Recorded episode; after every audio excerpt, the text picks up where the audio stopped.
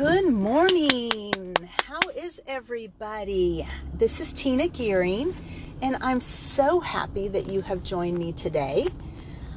I like to refer to myself as Coach Tina and to share a little positive information, if possible, to brighten your day. I do my podcasts while I'm driving, so my husband says it's a little annoying having the car noise, so I apologize if that is offensive to you. I don't always do my posts this way, but it is a fantastic way for me to double task, multitask, and I don't mind talking and driving. I used to talk on the phone, but my insurance doesn't like that. So now I just talk to myself. And then I heard about podcasts and I thought, you know what? this will allow me to do both things and other people can benefit from it because when I'm talking to myself, I'm the only one who gets the positive message, which isn't necessarily a bad thing. But I'm the kind of person who likes to share. And so whenever I find new things or get excited about uh, some new journey that I'm on, I want to let other people in on it so that they can benefit as well. So today I was thinking about what what is it most that I want to tell you guys? How can I bring a, a positive message into your life? And I decided that since we're still getting to know each other, I would share three of the strongest visions I've had in my life that came true. And because of that, it's developed in me this sense of if you see something,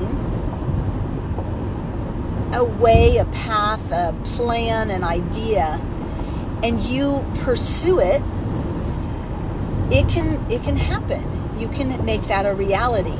And that's always been what I've based my life on. And so some people, you know, say I'm I'm such a positive thinker, or um, they'll think that that they can't do some of the stuff that I've set out to do. But it's just that I have seen it happen enough times that I believe strongly in when you have a vision for something and you go after it, you can make it a reality. I think that's why I like being a life coach so much is because I know that if if someone has a dream in their heart and they're not going after it because they have let life get them down, which don't get me wrong, I've been in that place a lot of times. Um, if you don't climb out of that, it's always just going to be that what if or I wish or that's just a pipe dream and never going after it. And that that place that you stay in when you have those kinds of thoughts is not going to propel you to your greatness. So, let me tell you about my experiences. So, the very first one that I started to see this magic happen was when I was in high school. I signed up for a beauty pageant. My first one ever. I knew nothing about pageants, so I wasn't, and this was in the 80s, so I wasn't one of those girls that had that history of having been in lots of competitions and this was the natural thing to do next. And like nowadays, they have the shows where you see these girls that, you know, from babies up being primed for that kind of an experience. Nope, that wasn't what I was doing. I had just heard about it, signed up for it, like a lot of things in my life, jumped in with both feet, and found myself competing in, and it was kind of cool. It was, we spent the night, one or two nights, because we had to learn these choreographies, which I am a horrible dancer, so two left feet. We had to sing, which I am not the world's best singer, so that was a challenge as well and we were interviewed and um, we had our little different outfits and little different things that we got to do and so it was a great learning experience for me and I kept imagining every time we would have our little gatherings and, and what we needed to do, I could imagine myself winning. I could see myself being called onto the stage. And I just held it in my heart as I'm going to win this competition. And I I even went to like I could hear them calling my number. It was so exciting. And I've often said that I had a better experience imagining the pageant that I was going to win it than I did with the actual outcome because it was just such a thrill. I mean, I felt it inside. And as you may have guessed, I did not become the winner of the pageant. However, they did call my name. I did walk up on stage. I was given an award and got all of that glory and felt what I had been imagining. They had an award for the Miss Teen of California um, Service Award. And so the application that I had filled out, that I meticulously had entered every single thing I'd ever done in my life, they awarded me for that. And the really cool thing about that, and I didn't get this till years and years later, is that there isn't a lot of the things that I had done, all the service type things, were not things that normally get awarded for. They were just me being me and coming up with different things to do. And yet, I was given an honor for, for being me. And so years later, when I realized that, I was like, that is the coolest thing and I still have that plaque. And it, it just, whenever I think of that moment, I recognize that I stepped into a world where I could imagine and make things come true. Now, the next time I got to see that in play was I went to a college. I was from California, and I went to a college in Santa Barbara. Um, did my first year there it wasn't really a good fit for me. It was a it was a good experience, but I knew that I wanted more. I didn't know what I wanted, but I knew I wanted more. And so in the second year, I stayed in Santa Barbara, but I went to the community college and I worked full time for an entrepreneur. Had an amazing experience being the assistant to the president of this company and learned so much about entrepreneurship. And he had me giving presentations to people with thousands and thousands of dollars. I mean, at the time, I didn't even understand the honor that I had, right? And then I decided that that wasn't enough for me. I wanted to go and be my own entrepreneur. And so I decided that I wanted to go to a different college. And I saw myself on the East Coast. And so I went on an adventure. I jumped in my Toyota Corolla with the possessions that I had packed into the back of it. And I mapped out the 10 colleges I felt had the programs that I was most interested in. And I contacted the colleges, found a way to stay with students, and basically for about a six week period, I toured colleges on the East Coast. It was an amazing adventure kind of like backpacking across Europe, right? But in my own ad- adventure. And I was a Kelly girl during that time period, which basically meant I took on temporary jobs. And so I still received pay and got to go visit these colleges, experience them for more than just a day, and just did this really neat stuff. So I picked a college that I was in love with. I decided it was the one that I was meant to go to. It was the Wharton School of Business at the University of Pennsylvania. Not even thinking at the time that that was an Ivy League school. I, being from California, was not as entranced with the Ivy Leagues, but what that school had to offer just seemed like everything was meant for me. Well, that wasn't how the school felt about it they thanked me very much for turning in my application, but there were thousands and thousands of people more qualified than me. Now, any normal college age student would have just accepted that for what it was, but not Tina. Tina decided that there was a mistake, that they didn't really understand me, and so I pushed further so that I could go to that school. About the third or fourth time I applied, asking them to please consider it differently, they sent me a very nice letter that just said, Look, you're from a school we've never heard of in California. You don't have the educational background to handle the rigor of our college. So thank you, but no. Now, I took that to mean I had to prove to them that I could go to their college, that I was smart enough. So I figured out a way to go enroll in summer school and take a calculus class. And when I got an A in that calculus class, I wrote to them and I was like, hey, guess what? I am smart enough. And they replied back, thank you very much, but. Now, at that point, I was starting to feel like maybe this isn't going to happen. And so I did have a, a second plan. I loved Washington, D.C., so I decided I was going to accept the um, George Mason University had also given me a nod for enrollment. And so I had joined the military as a Army ROTC cadet and I had my training to go to. So since I still hadn't heard by the time I went into the training, I pretty much decided that what was going to happen was I would end up going to George Mason because apparently you can't force people to accept you into the college of your dreams.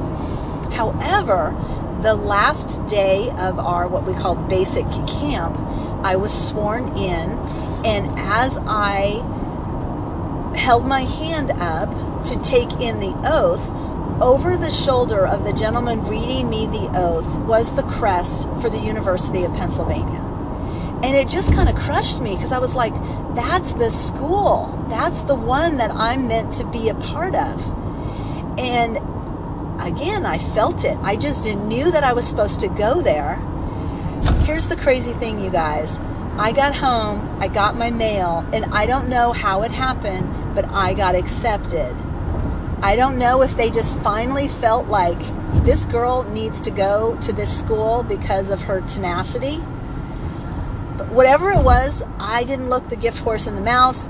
I went to the Wharton School and I I had a great time of it. It was an amazing experience. I ended up graduating cum laude and I pushed. I worked full time to be able to pay to put myself through that school. Now, granted, I had a lot of student loans when I got done, but not anywhere by what today's standards are. But I put myself through college, and that was all from a vision I had that I was supposed to go to that school. So, you see where I'm going with this, right? Like, my life has been crazy like that, and it's things that I don't necessarily ever understand. So, third one that I want to tell you about is that when I, um, after I'd been married for years and years, this was probably 2005, I, uh, my first husband and I, one of the things we did in college, he was from Pennsylvania, was he introduced me to archery. And I loved archery. Just something about it was just so freeing. I just loved it. And however, it got to be really pricey, number one, because everybody was having to buy a better bow and a better sight and a stabilizer, and there was all these requirements. And I'm not a detailed person like that. I am much more of a natural, go with the flow kind of a person. Well, in 2004, I believe that was an Olympic year, and I watched the um, Olympics, and I just had this dream that I loved the Olympics actually, I forgot this part of the story. Um, I kept seeing myself as an Olympic archer.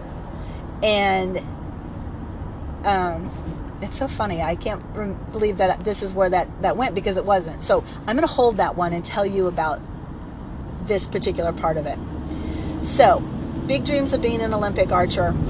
Um, but they shoot a certain type of bow, and I and it's all natural. It's recurve with um, a natural flavor to it, and that's what I decided I was going to do. I was going to shoot the recurve without any sights or stabilizers, and just have this natural environment. But I've never shot that type of bow before. Now we were in some groups where people had access to those types of bows. And I made the statement that I wanted to start shooting this way. And somebody said, Well, I have a bow you can borrow. And that was exciting. I actually looked up, there was a qualifier for the Olympics, and it was in Atlanta. And so I decided I was going to drive to Atlanta and be in this two day qualifier without ever having shot this bow that was going to be loaned to me. And if you know anything about archery, you also have to have specific arrows made just right for your draw length and the weight of the bow that you're pulling back and so on. Well, somebody else I knew had access to some arrows that they would loan me. So if you know anything about archery, you know that I just committed to being in a event with everything against me because you don't normally a go into an olympic event without ever shooting the bow or the arrows in fact that's what it was somebody at the tournament was letting me borrow their arrows. So i had never even shot with those arrows. Using a bow i had never shot with. And the drive there was like six hours. So i my husband took care of my kids. I took off with this bow i had never shot. And the whole way I drove there, all I could do was dream about how I was going to win the event. I could see this beautiful trophy. And I just, I was thrilled. I just kept thinking, this is amazing. I am going to win this event. Well, as you might have imagined, I did not shoot so well. First of all, it took forever to zero in on, I was shooting at one of the largest distances they have. The way that they do these shoots when you're in a, in it in them is you start at the farthest distance first, which was 80 meters, and so it was a long ways, and I had no sights. Like the trajectory at the the um, weight that I was shooting at was very very light. And so I literally had to like point up into the air and use clouds as my um, indicator of sorry there's a traffic thing going on here that i don't understand um, use clouds as where to point which if you know anything about archery clouds are not exactly what you need to be using so i used the clouds as my reference point shot my arrow grouping you shoot six arrows five times at each target. And so I missed repeatedly.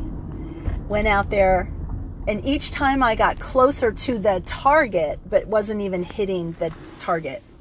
And so, um, believe it or not, before the end of that round, I did hit the target and I hit a bullseye. I hit a 10. Now, I don't think I hit very many of them the entire rest of the event. But I was so thrilled by the fact that I got a bullseye at that distance without knowing what I was doing, and it was just sure will. So I was so thrilled with myself. But I obviously knew there was no way I was going to get a trophy.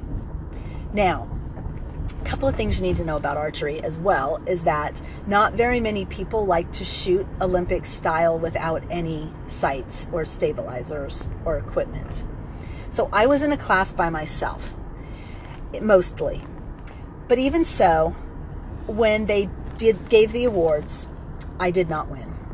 And I accepted it, obviously, for the reasons that I told you. I knew that I wasn't exactly uh, trophy worthy, although they were the coolest trophies. They had, just like the Olympics, because it was in Atlanta, they had the flames, and oh, I was just so enamored with it.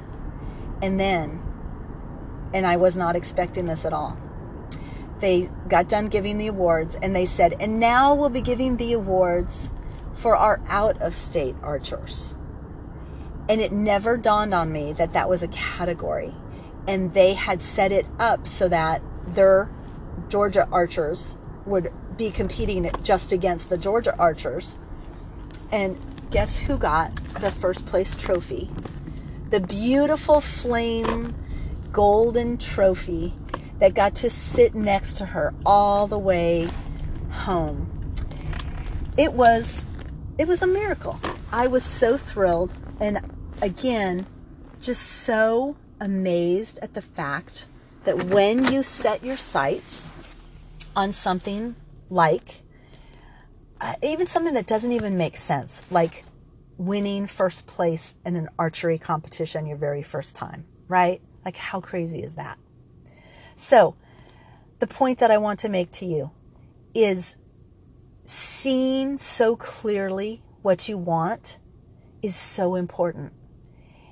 And even if it makes no sense at all, at least go after it, explore it. If you have a passionate vision, you owe it to the universe, the people around you, the people that you are eventually going to serve to live that dream out to its fullest. It may not turn out the way that you expected. I've had lots of visions that haven't, but in those three particular cases, I saw stuff that I just, it blew me away. And when you're living life like that, it is, it's a miracle.